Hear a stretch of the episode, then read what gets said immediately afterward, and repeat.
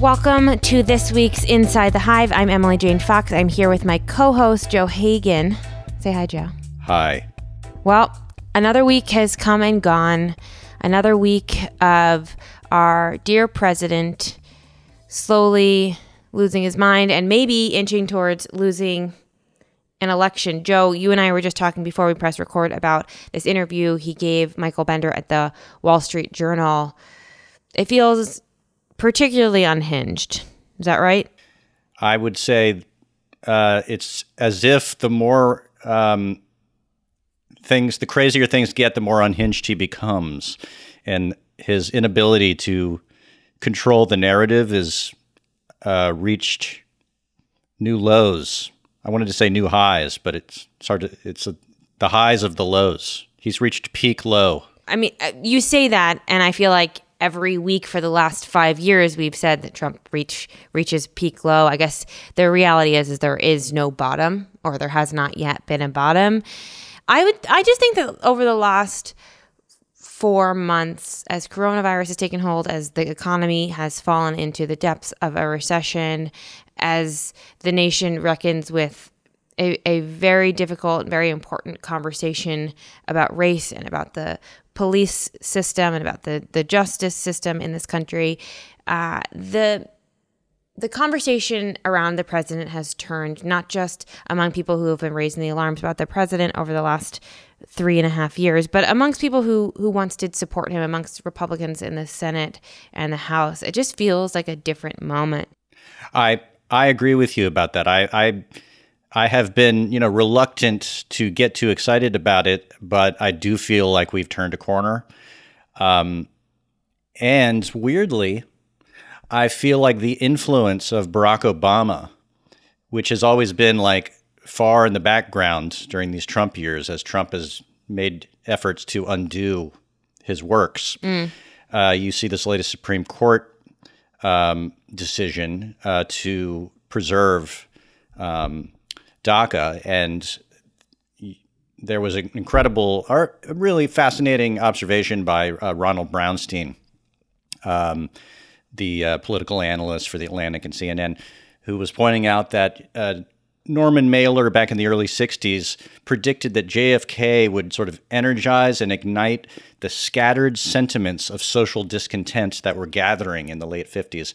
And he's saying maybe history will say that Obama had done the same thing, that mm. in fact, all the things that we thought Trump had undone were just re, um, you know, reforming, and now they're coming back, and they're not going to go away. I mean, the next generation is basically declaring it so. And now whether they translate that into votes this fall, uh, we don't know. But certainly Trump has weakened himself in ways that, you know, how many days are we out from the election? one hundred thirty something a year. I, in my mind, I'm thinking, what, what, what could happen? The, the worst thing that could happen is people forget. Right. right, that they that the news cycle, as we've known it over the last four years, uh, begins to you know drain the energy out, or the the outrage, and and Trump somehow figures a way to refashion himself. But so the question is whether or not he can do that. But as you uh, are going to uh, take us into this interview today uh, with a Trump associate uh, who can take us into the mind of Trump. Uh, we wonder whether or not his mind is going to be able to think strategically, come up with coherent narratives like he has in the past that are based on his gut or whatever else, to reinvent himself uh, in time for November. And so that's the question we revolve around today. That is exactly what I go into in this interview. I spoke uh, with Sam Nunberg, who is a former Trump campaign official, a former Donald Trump advisor, and Uh, now someone who is just very plugged in in all things Trump. Uh, and and we just go right into Donald Trump's head, right into Donald Trump's campaign, what he has done wrong, the electoral map that Nunberg says just is not in his favor. And it's a fascinating conversation. Now, Sam's one of these people who became well known for his association with Donald Trump, and is someone who many, many reporters um, pick his brain because he just has a deep understanding of who our president is as a person, as a campaigner, as a president, and is just really plugged in. So if if you'll indulge us in in, in about an hour of an interview with, with Sam Nunberg about what he thinks will happen over the next five months, about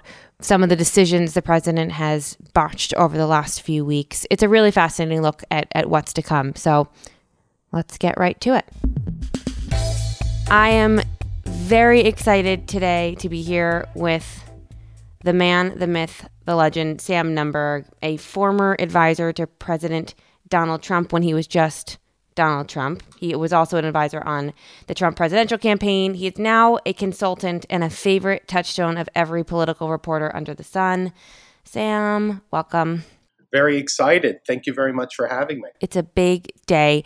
We have a lot of things I want to ask you about, a lot of people mm-hmm. I want to ask you about, a lot of news stories I want to ask you about, but I, I feel like I want to start with you talking about John Bolton's book because it is clearly on our president's mind this morning. It's on every news show. So what do you make of the book, the allegations in it, and our president's reactions to it? Well, well, first of all, I believe everything in the book is accurate. Why? Uh, for two reasons. The first is uh, John Bolton is known as a vociferous uh, no-taker. Mm. Uh, when I was in law school, I hosted him for the Federalist Society, and I asked him how he had such a quick turnaround on his book after he left the Bush administration. And he told me about all the notes that he takes. And his assistant told me the same thing. I, I've sat with him a couple times. And one of the things I always thought when he joined uh, the Trump White House, I was in favor of him joining. Uh, disclaimer, I agree with him, particularly on Iran. Mm. Um, but I thought that here is someone who hopefully will enjoy getting a lot done that is on his agenda. Mm. However, I didn't know the way he would feel about seeing Donald Trump up close. And that's always an issue. Um, you know, a lot of people agree with Donald Trump, and I agree with him, and I agree with the, his White House and his administration on a lot of issues. But behind the scenes, he is not a very flattering person to people like John Bolton, uh, pe- you know, learned people that take policy extremely seriously, that believe in these issues. And right. Donald Trump is not somebody who is going to want to know what he doesn't believe he needs to know. He also is somebody who wants to operate under the ethos that he is smarter and just has this natural God-given ability to be- to do anything better than anybody around him. And then particularly there's another issue. John Bolton probably had more influence on Donald Trump when Sheldon Adelson wanted Bolton hired during those first couple of years mm-hmm. of the presidency. John Bolton was frequently appearing on Fox. It's, it was always a joke between Roger Stone and me. You have more influence from the outside on Donald than as opposed when you work on him. Sure. Everything that I have read from the public, I don't have the book. It sounds like Donald Trump to me. Now, here's a larger issue, Emily. Do did he say this to President Xi? You got to help me with my reelection. Yes, he did. Mm. However, are you going to judge Trump administration actions versus Donald Trump himself? And if we have to go and give a comparative to Joe Biden, who we should, we can get into, was had a failed um, record when he was given that portfolio by President Obama. So there's so there's my take on it. So I, I don't know that you gave the answer to what what he said to you when, when you said, how did you write that book so quickly? What was his answer? Because he had taken notes? And And Bolton said uh, to me that um, he takes, uh, he, you know, it's very easy. He takes very uh, good contemporaneous notes. He told me, you know, when I was in, in law school, budding, very active in the Federalist Society, but I wasn't in a very prestigious law school. He said the best thing you can do as well, and this was in regards to the notes, was always remember details, Sam. Always remember uh, details. And Um, that was one of the reasons why, in light of the Bush book, which, you know, he, he had a lot of enemies for that Bush mm. book. Uh, Bush didn't like Bolton at the end. But, uh, you know, Bolton, uh, I agreed with the Bush book. He criticized Condoleezza Rice and Bush for their handling of Israel, uh, the Israel-Lebanon-Hezbollah war in uh, two thousand seven at uh, the U N. So Um, the short answer is um, that also sounds a lot to me yeah. like Donald Trump. Yeah. And Don, John Bolton also, Emily, is in a position where he has nothing to lose anymore. Sure. He wasn't going to get re-signed by Fox at four hundred thousand dollars a year after he left the Trump administration. Wasn't going to happen. Uh, he gets this book deal, and this book deal pays for twenty years of um, the Fox News contract, and he wants to uh, write history. I've also heard from people that talked to him, that were friendly with him, that helped him get the job, that when he left the administration, he was particularly worried about uh, the president leaving NATO, things like that. So, I mean, this is stuff that contemporaneously makes a lot of sense when you um, hear, and, and, you know, you say, I talk to political reporters. Well, look, I I don't pretend to be have a good relationship with Donald. Donald, I don't pretend that Donald likes me, but I'll tell you one thing. I'm very well respected by a lot of people in the administration. I talk to a lot of them, and these are events that um, – I was familiar with some of them from what I've read. So you're not surprised by the content of it. And I I have not gotten a copy of the book yet. Sorry, but let's be clear. I don't have the book either. Yeah. I'm basing it on everything I've read in the New York Times, the Washington Post, and uh, Wall Street Journal. So all the fake news sources is what you're saying. Yeah, yeah very fake news. Well, I, so I haven't read the book. The accounts that I have read from those outlets uh, feel to me to be more confirming than revelatory, which is important in and of itself. These are things that uh, we should note for, for our sitting president to have done or, or allegedly done or said to people um, who were fastidious note takers, as you have said. What I keep thinking about this morning, and as I as I saw the interview with, with Sean Hannity last night, and I just read an interview he did with the Wall Street Journal about um, many things, but, but he talked about Bolton's book, and I was looking at the president's Twitter feed this morning. He has this pow- uh, this this pattern of um, tweeting about anyone who writes a book about him or, or anyone who's worked in his White House or the Trump organization who says anything negatively about him publicly. And that person is always a dummy, an idiot, a liar, a, a coffee boy, someone who knows nothing. And it begs the question of, of why is he hiring all these dummy, low-life, lying coffee boys to work in his administration or his company? And, and if they're all so stupid, why were they hired in the first place?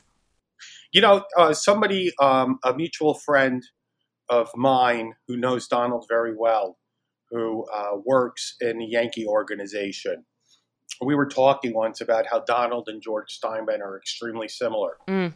This person was talking about how Trump had frequently uh, rehired me, and he was telling uh, me that he had visited Trump in the White House and mentioned me, and Trump, you know, looked down but said, well, Sam's very smart and talented.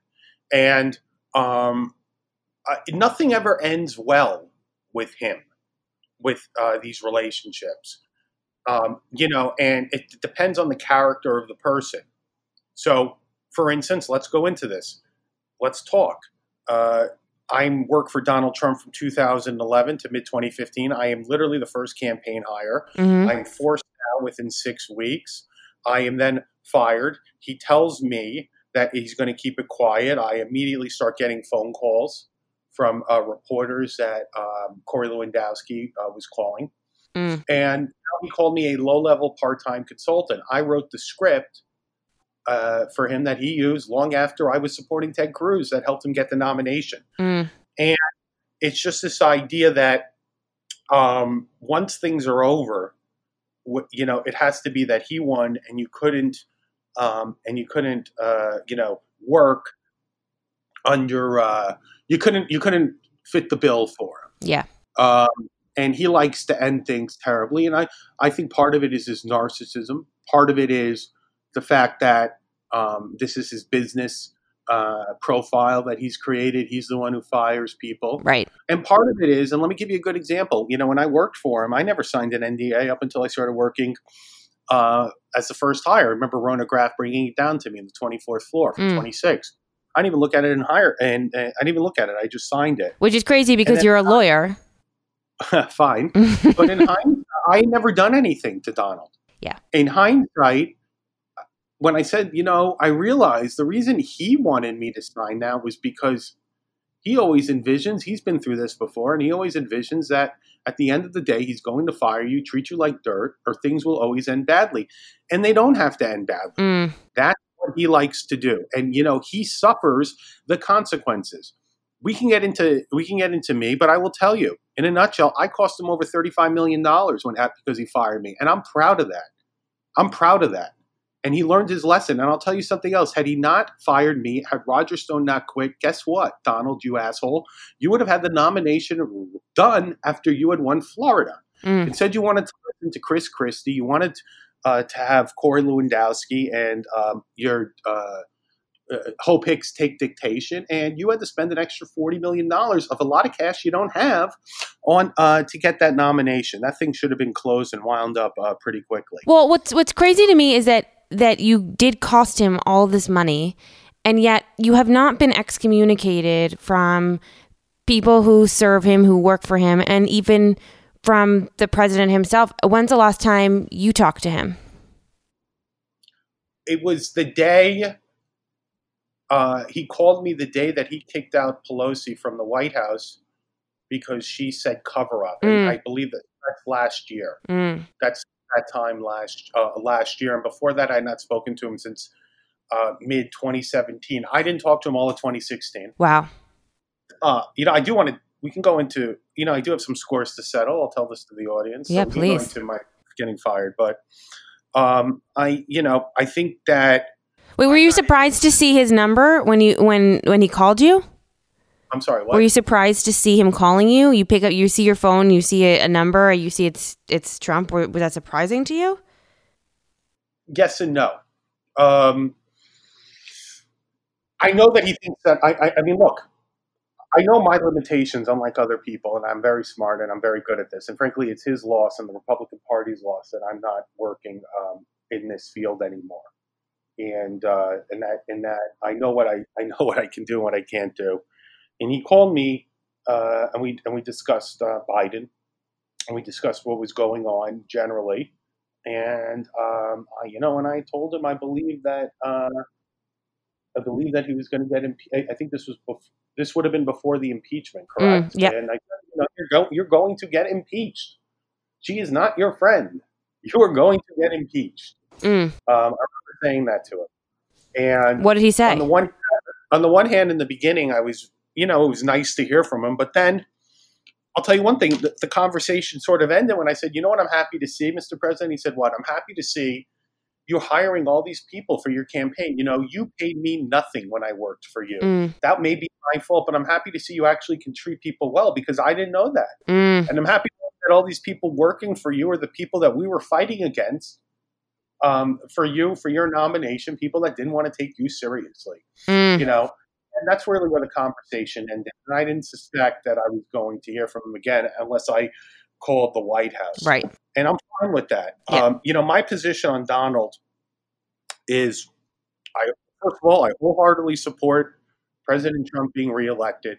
Elections to me, as somebody that knows his business, we can argue about this. They're about three, you know what, they're ultimately about three thousand uh, appointments in the executive branch. And judicial appointments, right? And who do you and who would you rather have people working there? And that's just the fact, and that's why you need to come home. Whoever wins the nomination. Well, the president but, this morning tweeted about how if you don't reelect him, or you need to reelect him because there are Supreme Court seats up for grabs, and the Second Amendment is paramount. And if you don't reelect him, then you're gonna get your guns taken away. Yeah, and he'll get, and he'll get. I don't know if that expands. He's got a different problem with this election. That'll. But that'll help him get back to that forty-six point five percent mm. uh, he got in twenty sixteen. But he can't win on forty-six point five percent. I want to talk. That, yeah, yeah, I want to talk math with you later. Continue. So I want to be very clear. I have no sour grapes about not working in the White House. I have no sour grapes about not working on this cycle. In the natural order of things, I wouldn't. But I'll tell you one thing, Donald. You, you know, I'm never getting twenty fifteen and twenty sixteen back. And I know what I know. I know what I don't know. I know when I'm responsible for things, and I deserve to be treated better than I was. And um, and I'll be dealing with people. Look, they're not look people that I can't really deal with to get back at them right now. Donald's not going to be around forever, and frankly, it looks like he's not going to be around next year in the Oval Office, right? At least right now. So um, so uh, I'm not gonna, you know I'm not forgetting about that either. But um, but correct going as you were saying about that tweet. look, um, the Supreme Court is up for grabs because not only is it Ruth Bader Ginsburg, but Clarence Thomas is also the second oldest, I believe, yep. late seventies. Yep. So the same way people, Democrats and my friends on the, the uh, left pray every day for her health, we're going to be praying every day for um, Clarence Thomas's health should Biden get elected. Can we talk about the math as you were just brought, bringing up? You, you seem mm-hmm. to be uh, pessimistic about the president's chance for re-election, or I mean, maybe it's realistic. What do you see happening in the next five months? Where do you think the, the swing states play out? What are what's your read of the polls as they start to come in five months out from this election? Um, well, we can go over the map, but let's talk about uh, the president. Okay. He's done absolutely nothing to expand his base. Um, a couple polls that I trust, when I worked during the midterms, what we saw was at the height of uh, the president's approval rating in the N B C Wall Street Journal poll, one of the best public polls, I think he hit around forty-eight percent. Mm-hmm. You, now, there are no serious third-party candidates. The other side has done an extremely good job for a couple reasons, some of it naturally because Bernie Sanders has nowhere to go and needs a legacy this time. They get along with Biden much better. But there are going to be any real third-party candidates um, in the Libertarian, and I don't even know who the nominee is, and, and I don't believe um, the fourth party, as you call them, or other party candidates such as Jill Stein are going to be a factor. Um, so you have to look at Donald. He's not going to win the popular vote. That's gone. Mm. And frankly, people in the White House would tell me that doesn't matter because he can get the Electoral College. But the reality is if he doesn't hit, forty-eight point five percent is the best case, I would say, nationally. He ain't going to win. And what I think is, here's what's here's what works for Donald. The first thing is that in Florida, in Ohio, in Iowa, and in Wisconsin, he typically polls higher than his national average, mm. and he does. From his so his na- so his national fave unfavor, his national uh, his national number against Biden, it's always higher in those states. So he has room to grow. On the other hand, he's losing votes, and he has done nothing to regain some of the votes that he's having a trouble losing, particularly. Um, particularly college-educated women yep. that voted Republican, um, the so-called suburban, ex-urban mom. Mm-hmm. Uh, I think that that's a major problem for him. And I think seniors could be a problem. Somebody extremely smart to me said something last night. I'm not going to take credit for this. I didn't think of this. Look, they lose seniors, they're done. Yeah. Right? Okay, Republicans are done. They lose seniors.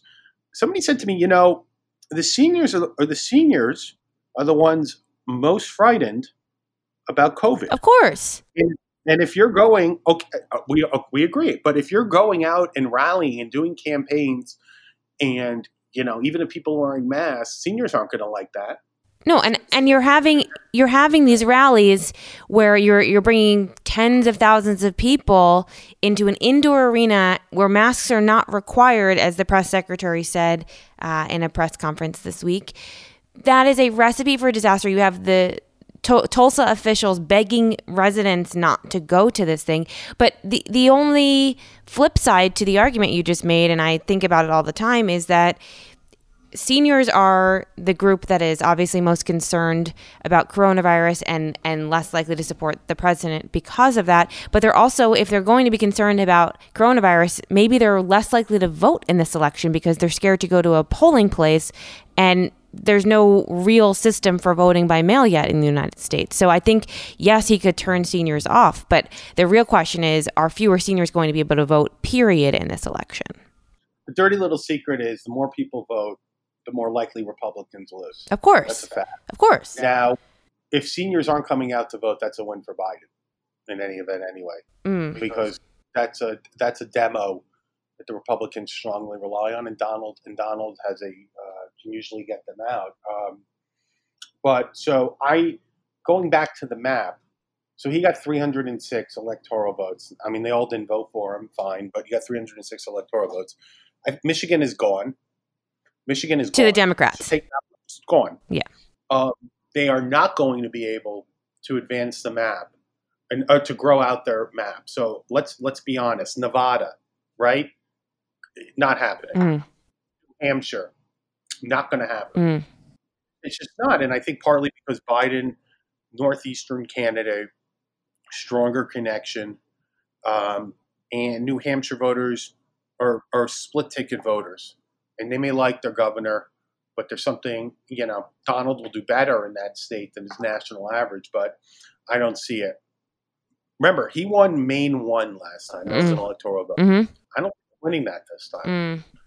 Now, his path to two seventy, I don't give him Pennsylvania either, even with Biden being against fracking and being against the Second Amendment, and also with Catholics. I don't think Trump can win that, but he still, with on paper, has a path to two seventy. And the path would be he wins the South minus Virginia.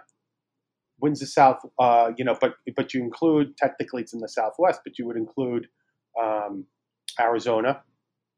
I believe he will win at North Carolina, and you give him so you're giving him Florida. He wins Ohio, he wins Iowa, and he pulls out Wisconsin. Wisconsin is more like Ohio and Iowa than it is like Michigan, mm.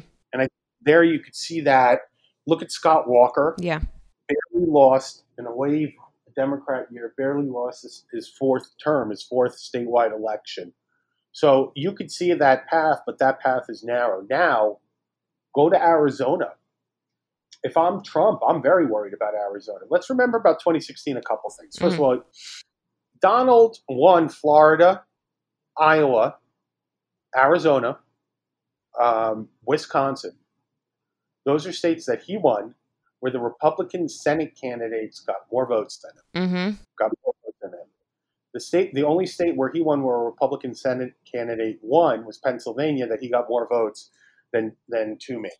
And he had a lot of factors helping him, plus the fact that uh, you had, you know, the Kochs, while they weren't going to support Trump, they were going to support the Senate, and they spent a lot of money, and that money helps uptick it no matter what, because I, because a statewide Senate race is equivalent to the presidential. Right. Um, I don't see, you know, the money is controlled now by the R N C and the Trump campaign. N R S C and the N R C C aren't raising the amounts that I think they would like to raise, projected or claiming that they were going to raise, particularly the N R C C. Yep. And those forty districts that went in two thousand eight that flipped for uh, Trump, from uh, you know, from Republicans to Democrats, I don't see. You'd have to look deep down, and I haven't yet, and I haven't seen the candidates. But I mean, a lot of those came from New Jersey. A lot of those came from California. I don't, I don't see us winning those back. So it's it's really it's really an uphill battle. This is Inside the Hive. Hi, it's Radhika Jones, editor-in-chief of Vanity Fair. If you love digging into the week's political headlines, subscribe to Vanity Fair. Our reporters take you behind the scenes of some of the biggest stories from the campaign trail to the halls of Congress. Just for our Inside the Hive listeners, save fifteen percent on a yearly digital subscription to Vanity Fair with promo code P O D fifteen. That's vanity fair dot com, promo code P O D fifteen for fifteen percent off one year of all you can read, watch, and hear.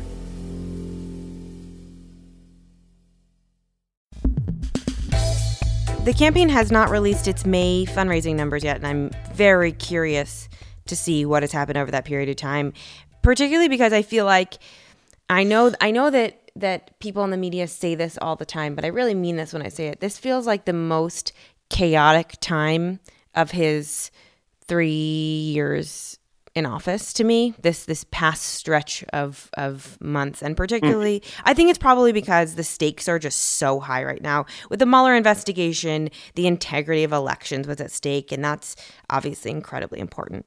But we're in the midst of a life-threatening global pandemic, an economic meltdown that could have ramifications for years and years and years and years to come. Uh, we are in a pivotal moment when it comes to race in this country. And our president has just floundered in, in leadership over the last few months. I don't think that the vast majority of even his supporters feel like this has been a very good stretch for our president. And coupled with what you were just saying about the fact that he hasn't done anything to expand his base over the last three and a half years, it seems to me like maybe he doesn't want to win again. He's he's had a long stretch of time to appeal to a broader swath of voters across the country. He's had a very pivotal moment where he could have risen, he could have spoken to the nation that was so desperate for leadership over the past few months. And in both of those instances, he just hasn't done what he needed to do in order to really set himself up for re-election in November. And I just have to think maybe he doesn't want the gig anymore. It's an interesting question. You know, and there are a lot of people uh, that are saying that behind the scenes, particularly uh, Republican senators in competitive races, races that shouldn't be uh, competitive either. I don't believe Donald Trump will ever want to lose an election.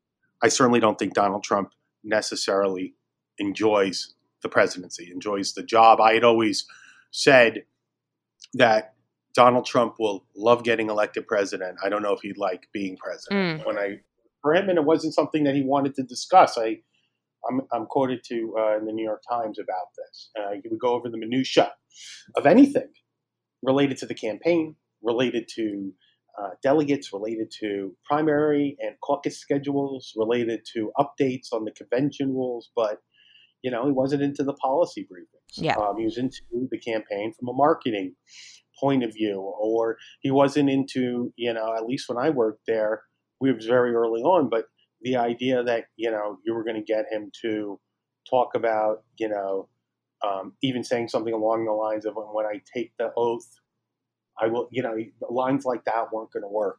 Uh, he wouldn't, he wouldn't approve those. He was, um, and it is what it is, but you know what? It worked for him. There was a great, uh, a great story. Something I learned from Donald when I worked for him was, I remember sitting with him and I was, I, I think the issue was something along the lines, uh, we were talking about a Second Amendment issue.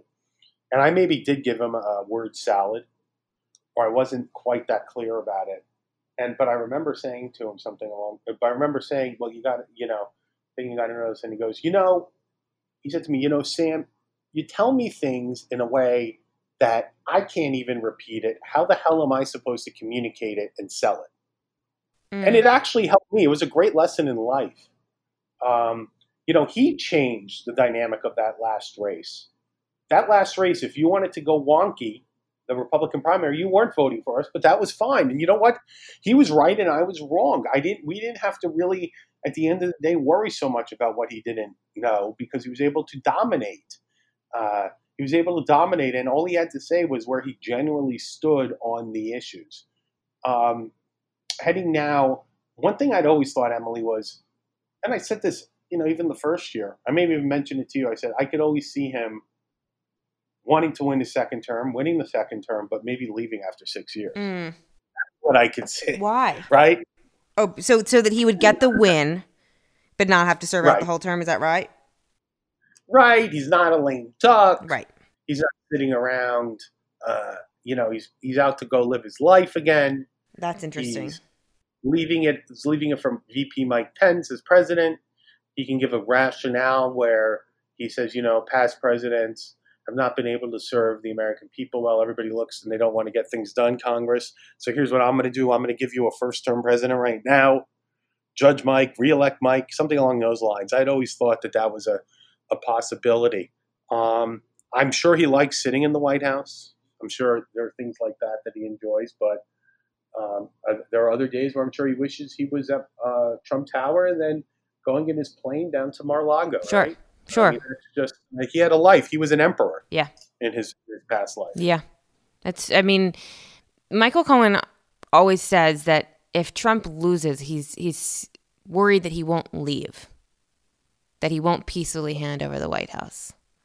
And mm-hmm. I don't know if that's true. I don't know if that's something that, that you also feel, but it's very hard for me to think of him staying in a race if he thinks he's going to lose. I just can't see him continuing to go on with a campaign that, that feels doomed this time around. I know that everyone was sort of feeling that the first go around. It just, I, I just can't imagine him putting himself in that situation. I think, I think something that um, he believes, and he could be right, and I think it is going to help him. Look, Joe Biden's able to run as a generic Democrat right now. Um, I do give Joe Biden a lot of credit for placing that phone call to Don, to Donald, to the president. I, if I had worked for the president, I would have begged him not to take it, not to say he still wouldn't. Mm. Joe Biden bought himself time, was able to raise a lot of money, and now has a national T V uh, campaign. Yep. And uh, he's ready to go, and he's ready to run a presidential campaign. With the Trump campaign committed political malpractice because they didn't take advantage, even during even during COVID, even during the daily press conferences, there was no reason why they didn't spend sixty, seventy-five million dollars of their own money on T V mm. daily, just hitting Biden, just trying to set the parameters, set what the agenda is for the for this uh, presidential race. I'll never understand it. I understand digital is valuable. But, you know, when I read that they're that Brad and Jared like to talk to Karl Rove, that scares me. Karl Rove is stale. Karl Rove, Karl Rove, we're not going to win with the Karl Roves and the uh, Stuart Stevens, the Michael, uh, the Steve Schmidts, the Lincoln Project. Those people, those people, not Karl, obviously, he won, Bush won re-election, but one of the reasons Donald was able to win, and one of the reasons we didn't, we looked outside the box, and one of the reasons I was able to get a senior job with having a, a resume that, you know, I, it was pretty light, was because we saw, I saw the way the game was played in two thousand eight and two thousand twelve. I saw Steve Schmidt. I saw Nicole Wallace. I saw Stuart Stevens. These were supposedly the big geniuses. And you know what they like to do as Republicans? They like, they'd rather lose respectfully than win, uh, win a dirty, disgusting campaign. And I hate to break it to you, the other side doesn't. We were no longer the Lee Atwaters, right? Our people sucked. And and don't get me wrong, you know, I look at that Lincoln Project, it's funny. Steve Schmidt wanted to be hired by Trump. John Weaver called me, was interested in being hired by Trump before Kasich uh, called him. Um, you know, Stuart Stevens, Stuart hated Donald. Didn't want Donald part of the Romney campaign, even though, and this is a fact, Romney, uh, excuse me, Donald helped Mitt beat Rick Santorum. Don't believe me, believe Ann Romney in two thousand twelve when she thanks Donald in uh, Ohio and in Wisconsin. How things have changed. So, so the point is, is that these are these are pissed off people that are losers, and they don't like the fact that we were that we, and I say we, even though I wasn't part of it at the end. I mean, I did a lot for it. We were able to change the way the game was, and we didn't play by their by their rules. But those and Lincoln Project ads are killer now, don't you think? They're fine. I mean, they're they're fine. But once again, here's the, here's the real problem. Where is the Trump campaign spending this goddamn money? I don't care about fucking. Can I say fucking or no? Say it.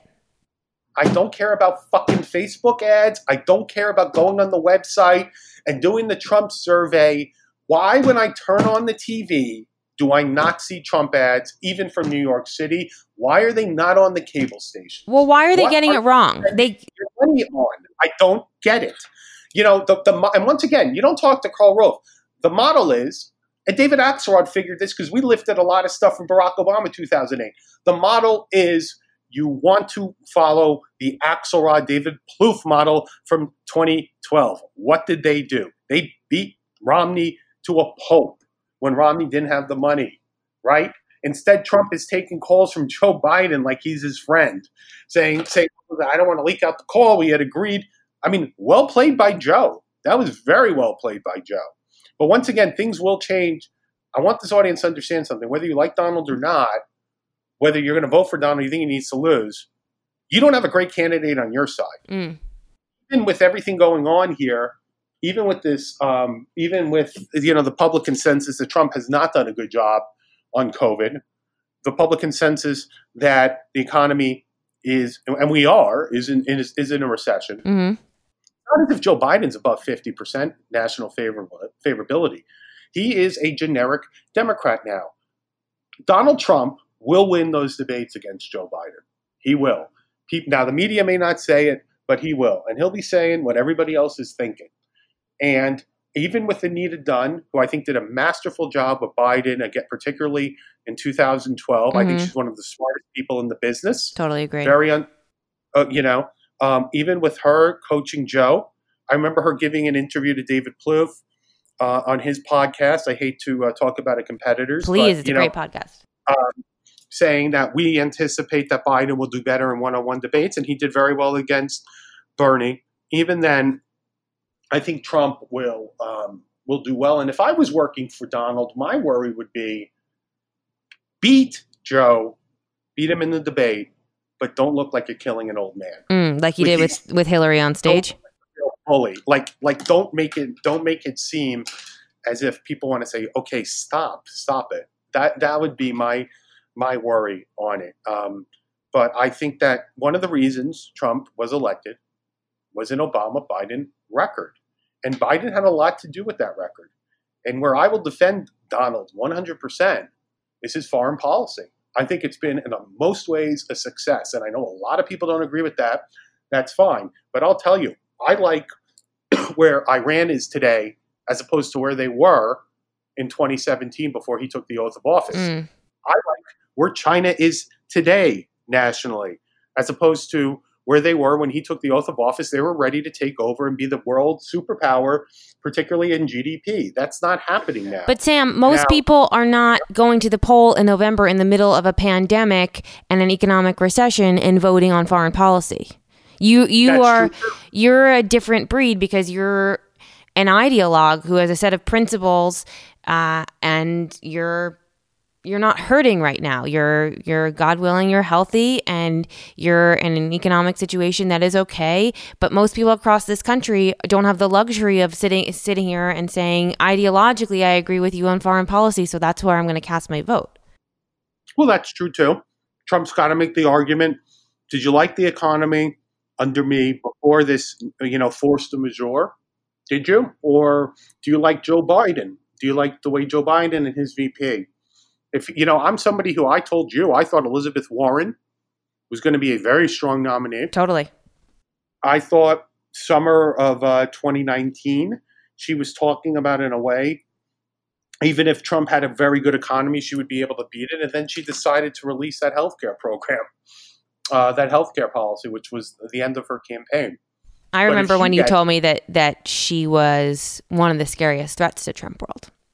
She was, because she is talking to um, she's talking to younger people who are the ninja generation, right? No income, no assets. We're debt. We're debtors. Our generation, uh, generations. Uh, X, Y, and Z. I don't know, Emily, if I'm still one of those yet. I'm going to be thirty-nine. You're a millennial. You are squarely a millennial. But, you know, we, we graduate.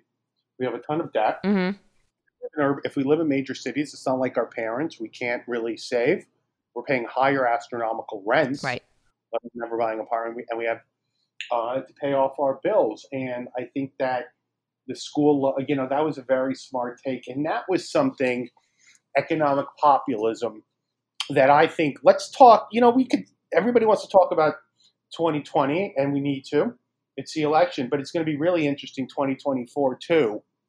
Um, either way, whoever has, whoever wins, whether it's Biden or Trump, and it's likely, it's likely Biden, at least right now, man, that is a terrible situation to inherit. And going back to your other question about, does Trump really want to win?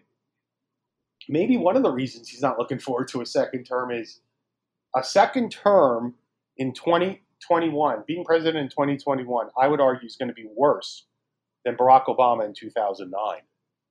It, 'cause we're, 'cause this, 'cause this coronavirus, I work in this industry now. It's not going anywhere. Yeah. It's, it's this, unfortunately now Americans, we deal with it differently, but I do, but I'm working in foreign markets, and when you have top-down governments that own the hospitals and everything, things are just going to be shut down. Yeah, they're just going to be shut down, and this thing is not going to stop. And and it's also right, and it's also very sad too, because what do we do about kids that aren't going to school? Right? Totally. They're trying to remotely learn. The repercussions are sweeping. They're huge, and they're sweeping. If we think about the campaign for for one more beat, and then I want to move on to other things, but. Do you think he should fire Brad? Do you think he should inch Jared over or off the campaign? What should he do in the next five months to get things going and, and increase his chances? Uh, look, it, um, the short answer is I don't think Jared or Brad should be fired. I don't think they, um, uh, for, disclaimer from a selfish point of view, I like Jared being in power because my enemies aren't in power, the people I despise. Name your enemies. Uh, uh, Lewandowski. Uh, you know, Lewandowski will never have a real role um, with Jared and Brad there. Um, but the real reason is Bill Stepien was always going to be the campaign manager. And I told you this, you can, you know, you can disclose this if I told you it off the record, whatever. The only reason Stepien wasn't, you know, named co-campaign manager or senior, senior advisor was because he was in the White House. Mm. At the time they named Brad. And he's very talented, very smart. I have a lot of respect for him. Never spoke to him once in my life, by the way. But I think that from what I hear, that's not the issue. The issue ultimately is uh, the president is his own strategist, and he is not going to change. And he's going to go out the way he wants to go out. If he doesn't want to adapt, he will die. Mm. If you, you know, it's a Stone rule, a Roger Stone rule. If you fight the last war, you lose. Mm. Um, and that's really where they lost, frankly, going back to, um, I mean, we watched, we watched one of the most horrific things I've seen um, in George Floyd's murder. I... That was a modern day lynching. Mm. That was, I mean, that was, a, you're watching cops standing there, people asking the cops to stop, and they murder someone. And they murdered someone over a nonviolent crime. Mm-hmm. What did he do? Bounce the check? Yeah. And they, you know, I think Trump addressed it this week better. I'm very glad Jason Miller has rejoined the campaign. He's a, he's an extremely smart strategist, communication person. Um, but, Uh, I think, you know, the issue isn't, uh, they didn't address this because we weren't living in nineteen sixty. And I want to explain this very quickly. Law and Order was great for us in the beginning in two thousand fifteen. You know, one of the things Roger and I did do, by the way, is we we didn't give Donald a lot of the stuff we wanted him to use until until when he was about to announce because we didn't want to make it stale. Mm. And Roger, and I said to Roger two weeks in, I said, can you give him a phone call about the silent majority? And he did.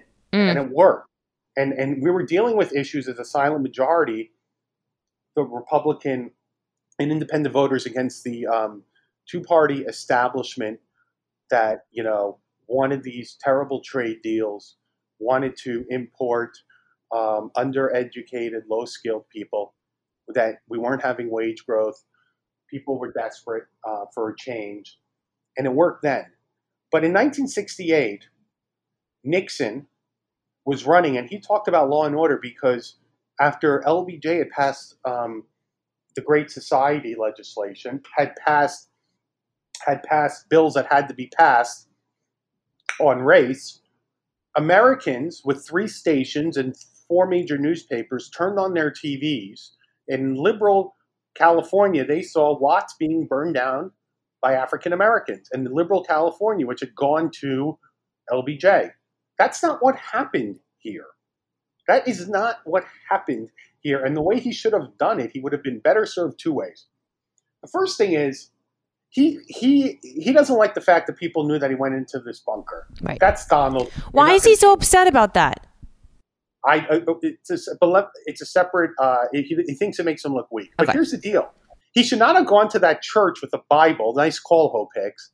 He should have gone out with Melania, with Barron, at around eight thirty at night and thanked the police for securing that area. And that would have made him look, um, you know what I mean? It would have made him look in a different light. How do you get to the point where, I, I agree that that would have been a much more effective visual than holding a Bible upside down outside of a church where no one asked him to go. I was having a brain freeze. I was having a Joe Biden brain freeze. It would have made him look sympathetic. Charming. I, I think that it just, I just don't understand how you get to a place where that is the move that you choose. And, and reportedly it was something that Hope Hicks had uh, waved to him. It was something that Ivanka Trump had suggested might be a good move for him. Is it just that his instincts are off and the people around him have poor instincts as well? Both. Yeah. I'd, yeah. I'd agree with that. Yeah. I mean, I mean, I don't think you're dealing with anybody that is uh, really good at this. Mm. Uh, people can say whatever they want about Roger Stone. And I don't really have a relationship with Roger anymore. I, Roger hates me. I don't know why, but it is what it is. Roger's a genius. Roger, Roger is one of the smartest men I've ever met. And from a marketing point of view, at least before the smaller thing happened, from a campaign point of view. And um, and the right call would have been from the very beginning to say, I am going to address these issues. What happened with George Floyd should not have happened. I agree, you know, I want the First Amendment. I agree with the First Amendment. You are allowed to protest. However, you looters who are ruining this moment, who are taking advantage of this moment, I will deal with very harshly with extreme prejudice. And that would have been the way to do it. It's called nuance. Donald doesn't do nuance. It's, you know, he can't do nuance. Everything is slogans, themes, and it's not going to work anymore. He has to realize this is this is two analogies. This is season six of Apprentice. Ratings are down. People aren't as interested anymore, and it's what can you do for me? What are you going to deliver me? Why should I still watch this? Why should I still give my time watching this? And or I'll give another analogy. You know, in twenty sixteen, it was exciting. It was sexy. It was different. Let's send this disruptive force. He's saying what we like. He's against Hillary Clinton. He's the private businessman. You know, D C really needs to be shaken up. It needs to be taken to the boardroom. That's fine. It's like a, it's like a relationship, you know? You start this great relationship. It's exciting those first couple of years. Mm-hmm. But then after that, it's a commitment. And do you want to stay in there for that? Right. What have you done for me? What can you do? Mm. And here's his problem. Here's his problem. He is not, he doesn't have a point of view where he can say, here is how I will govern and get things done mm. for you going forward. Here's how I can build a consensus even with Nancy. If she's still speaker, here's what I will get done. He doesn't, he, you know what I mean? That's you're totally right. That he's going to be able to adapt to and really talk about how he's going to lead and what can he do. And that's frankly, if he's losing, if he's losing to Joe Biden on that, that's pretty uh, pathetic. I mean, now I'm somebody who has hated Joe Biden since the Bork days. I was young then, but I mean, I'm, I'm a, you know, I'm a policy guy when it comes to federalism. So you're not talking to somebody that likes Joe Biden or thinks Joe Biden's a moderate, and he's not in any of those moderate but so-called positions he had before. He doesn't have them anymore. Case in point, the Hyde Amendment. But Joe can talk about governing. Donald still can't. And mm. Donald's got to. Donald's got to get with it. He's got to get with it on that. As the head of the government, it's a pretty stunning thing. You brought up Roger Stone a few times, and I just, I, I have to ask you: do you think that Trump is going to pardon him? I don't know why he hasn't already. You know, it's very interesting. I was upset with Roger because, first of all, let me let me tell you what I believe. I believe, and I've said this publicly, I believe Michael Cohen. I believe Donald Rogers spoke about WikiLeaks. But le- but here's the deal. It doesn't matter because there was no criminal conspiracy. What is the worst thing that will happen had Donald pardoned Roger? In fact, Donald is stupid for not pardoning Roger because if I'm Joe Biden, he has not pardoned Roger yet. I don't say on the debate stage, you lied. And your guy was convicted of lying for you. Mm. What's the response to that? What is the response to that? So why don't you think he is? Why why hasn't he done it? Uh, my understanding, Mark Meadows is right now doesn't want it done. Mm. Mark Meadows doesn't like. Uh, Mark Meadows is a bossy guy. He doesn't like uh, Roger. You know, one of the reasons Stepien was promoted was because um, earlier in that week, Meadows had arranged for Lewandowski and Bossy to go talk to Donald. They tell him he's losing. Bossy's then up. Then that Sunday is going to golf with Donald, and unbeknownst to Meadows, Jared beat him. Jared's a very smart knife fighter, and and said, "Let's promote Bill." Mm. By the way, Bill was better than Bill's smarter than Bossy, mm. uh, and so they don't they don't like it. You know, I'm never really going to say why Bossy doesn't like Roger, but if Dave Dave knows, I know the real reason why he doesn't like. What's Roger. The real reason? I, I'm not. I've said it to you privately. I'm not going to say it publicly. Come on. It's not nice, it's not nice for David's family. I'll put it to you. Okay. Way. Okay. Well, let, well, let me say this. Let me say this. David's wife worked for Roger as his secretary in the Black Manafort Stone days, and I won't go into it after that. Okay. Okay. Sam, I have a couple more quick questions for you. I really like all this, all the gossip. Um, talk to me about Mary Trump's book. What yes. do, what do we know? What do what are we excited to read? What do you think the president's reaction is going to be as we prepare for this book to be published? Is there going to be a lawsuit? What's your read? I think as opposed to the Bolton book, this book really hits home. Mm-hmm. Look, In the twenty-sixth, were you ever? Did you ever see Donald's office on the twenty-sixth floor? I've never been in the office. No. Okay, on the twenty-sixth floor, you had pictures all over the office. The largest picture was for Fred Trump. President held uh, his father in great reverence. Talked about his father frequently to me. Would talk about how proud his father would even be, and he'd say the word "proud" mm. uh, to me. So if she, if the, if it's if the public is true, if it's true, it's publicly reported that it, that he that she claims, Mary Trump claims that he was saying bad things about his father. He's not going to like that. Remember, mm. he sued Bill Barr for right. insulting his father. Right. Um, it's going to hit home too because uh, it really goes into something Donald hates, which is that he wasn't self-made. And it and it lifts the veneer of uh, the Trump, uh, the Trump, um, you know, the, this this way, this brand that he's built. So I think he'll sue her. Uh, first of all, I don't know if they have an N D A. Yeah.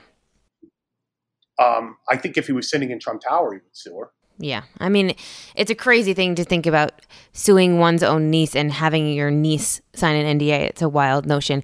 Talk, talking about another book and about N D As, there is a book about a new book about Melania Trump, uh, and I think that the juiciest revelation from the book seems to be that uh, the First Lady delayed her move to Washington so that she could renegotiate her prenuptial agreement. Does that ring true to you?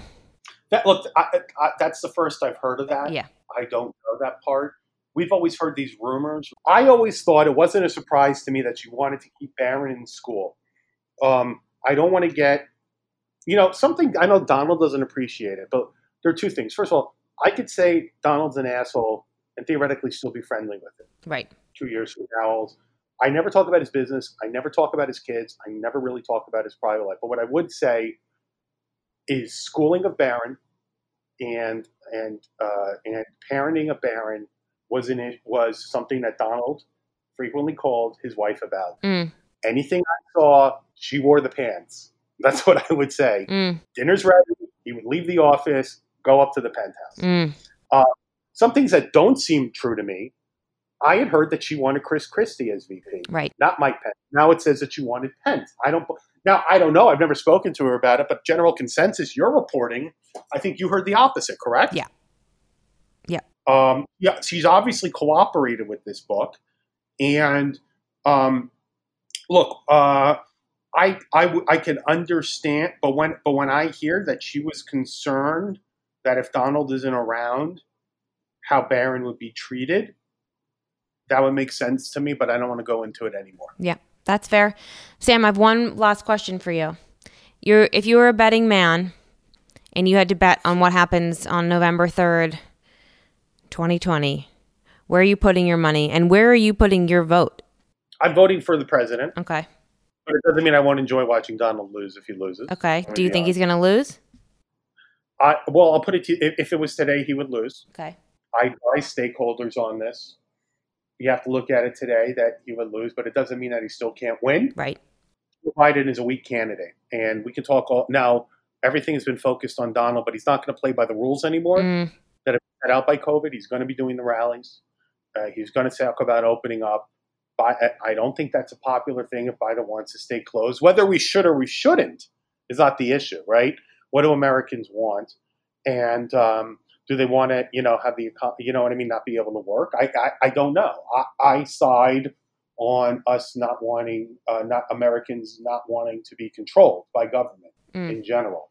So that's um, that's me. Donald, once again, has to get to forty-nine percent to be able to get over two seventy. He's nowhere near that now.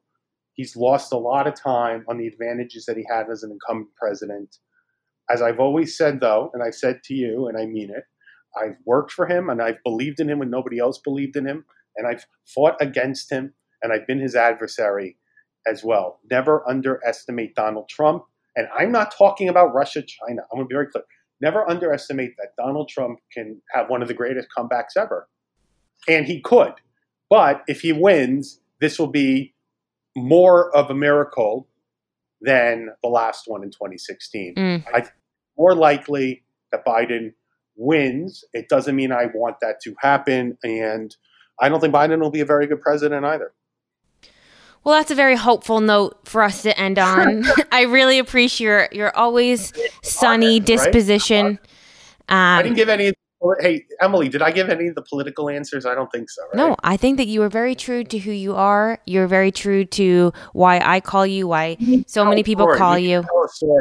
We got close. Okay, can, let's. Can I tell the audience? Please. So I decided, so the audience knows I've been public about this. I've uh, I celebrated two years of sobriety in April. Amazing, uh, Sam.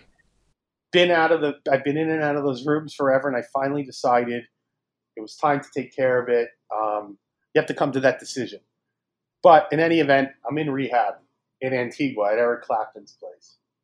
And um, I just met Emily about her book, and um, she was working on and uh, but but she's very smart, and she was totally plugged in and knew everything. And um, from she's from Philadelphia, Jewish, and no, I wasn't trying to pick her up. We were just friends, but we had to, we was she was funny to talk to.